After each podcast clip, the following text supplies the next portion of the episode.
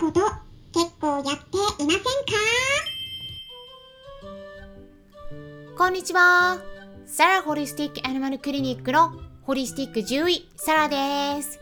本ラジオ番組では、ペットの一般的な健康に関するお話だけでなく、ホリスティックケアや地球環境、そして私が日頃感じていることや気づきなども含めて様々な内容でイギリスからお届けしております。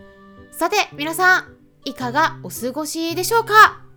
イギリスではですね、雨がちょっと降ってきておりまして、まあ、日本の関東で言ったらちょっと秋みたいな感じの気温に下がってきてるんですけれどもね。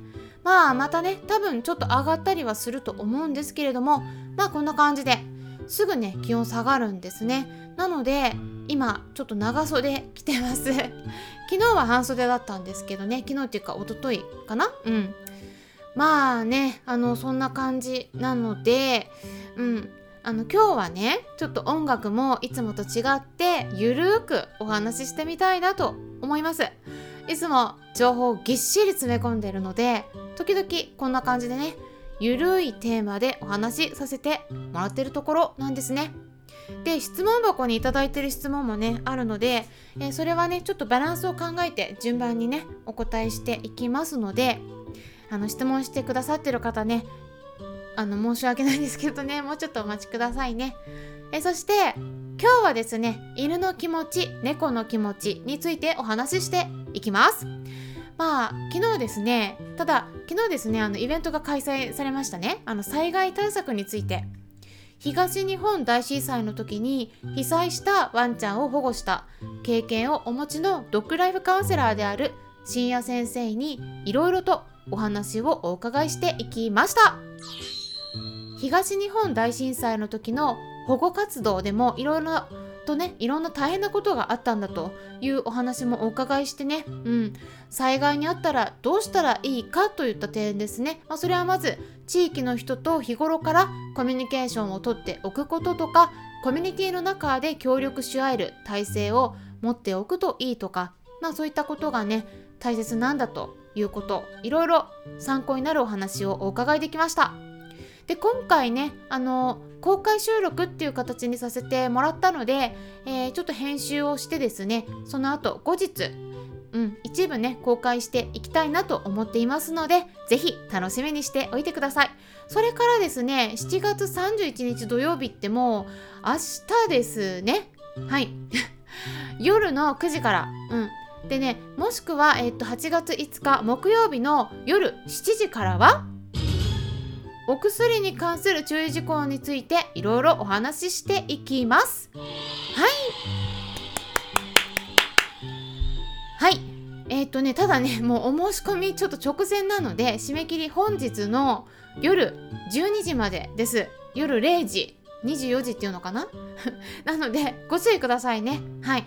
ちょっとね悩んでる方はできるだけ早めにお申し込みください。えー世の中に出回っている飲みダニ予防薬のリストもお渡ししていきます。これね、ちょっと私ね、あの、まだ作成し終わってないんですね。今の段階で。はい。結構ね、思った以上に薬の種類多いなと思って、ちょっとリストがね、あともうちょっとで終わるんですけど、まだかまだかって感じ、ポコポコ出てくるんですね。はい。なので、はい。でね、あの、いろいろ詳しくお伝えしていきますので、興味のある方はぜひメルマガ登録してってください、えー今回メルマガ会員限定になります。で、すでにね、メルマガ登録されている方は7月17日にお送りしたメルマガチェックしてみてください。その中に今回のセミナーのお申し込み先についても記載されています、まあ結構知られてない副作用のことですね。飲みダニとかフィラリアのお薬あと痛み止めそれからワクチンについてお話ししていきます。お申し込みね本日24時まで。夜までになりますので、ね、あのご注意ください。さてですね今回ワンちゃんの気持ちと猫ちゃんの気持ち特に飼い主さんが気づいていない NG なことってねやっちゃいけないことあるんですよ。皆さん大丈夫でしょうか？はい。今からお伝えすることやってしまっていないかぜひね最後まで聞いて皆さんチェックしてってください。まずですね結構多いやってはいけない NG なこと。1つ目をお伝えしますとはい寝ている時に邪魔をすることです。これやってませんか？ダメですよ。寝ている時はそのまま寝かせてあげてください。睡眠の質が悪くなるんですね。まあ浅い眠りとかちょっと仮眠してるみたいな感じの時はいいんですけどぐっすり眠ってる場合ですね呼吸がかなり深くなって、えー、話しかけても全然耳もピクリともしない気づかない感じの時ゆっくりなってる時まあ特にシニアの子になるとねちょっとね そうなると生きてるのかなってね生存確認したくなるのはねすごくわかるんですけれどもこれねゆっくり深く眠っているような時に起こしてしまうのってね本当は良くないんですね。うんまあ、人間でもそうですよね。特にね病気になってる場合は回復が遅れます。うん。一回起きるとその後眠れなくなる子もいます。特に認知症になっているような場合は眠れなくなって徘徊するようになったり泣いて訴えることが増えるようになったりそういったことにつながる場合もありますなので寝ている時は邪魔しないようにしましょうそして2つ目突然驚かすこと。はい。これもね寝ている時にやってしまうこと多いんですけどね。うん。これね嫌がる子多いですよ。これはですね飼い主さんも別にねわざと驚かそうとかしてるわけじゃないんですね。でもね結果的に驚かせちゃってる。何も言わずに突然触ったりした時にワンちゃんとか猫ちゃんなど他の動物でも体がピクッてしたことありませんか？ピクってね。あの感覚です。特に触られることに気づいてなくてこう何にもね前触れもなく心の準備をしてない時ですね本人が。皆さんも嫌じゃないですか？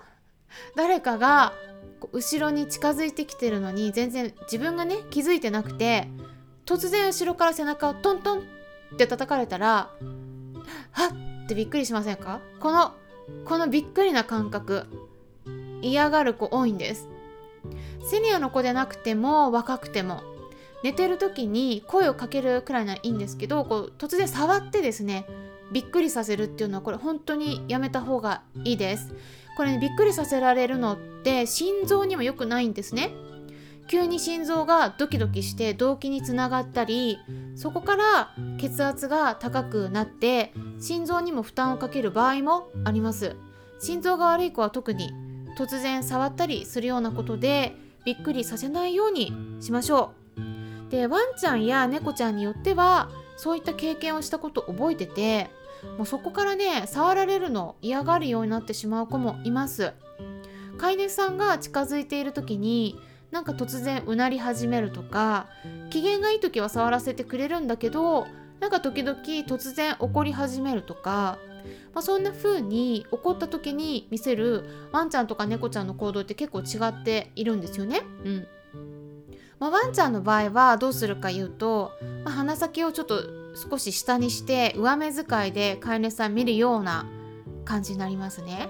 ワンちゃんの場合本気で怒るともっと口を開けて歯茎とか犬歯をこう牙を見せるようになるんだけどそこまでいったらねもうこれ結構本気で怒ってる兆候になるのであのそこまでいかないまでもイライラしてるような段階だとちょっと目つきが鋭くなって飼い主さんを睨むような感じになります。でもしくは猫ちゃんの場合はあの尻尾をゆっくりブンブンって感じでちょっとままたはね小刻みにプルプルって感じで振ったりするんですね。これね結構気づかれてないこと多いんですけど嬉しいんじゃなくてこれ嫌がってるサインです。ワンちゃんの方がね分かりやすいんですけどね、うん、猫ちゃんはねあのそういう尻尾で嫌な表現をすることがあります。でねこれ実際に触れたりした時にね突然怒って飼い主さんね噛まれてることあるんですね。はい、でねこれどうしたらいいんでしょうかってね聞かれることあるんですけどこれ本当に嫌なんですよ。だからこれってね無理やり押し付けて鳴らす必要は全くないんですね。あの嫌がってるんだから嫌なことを飼い主さんがしなければいいだけの話なんです。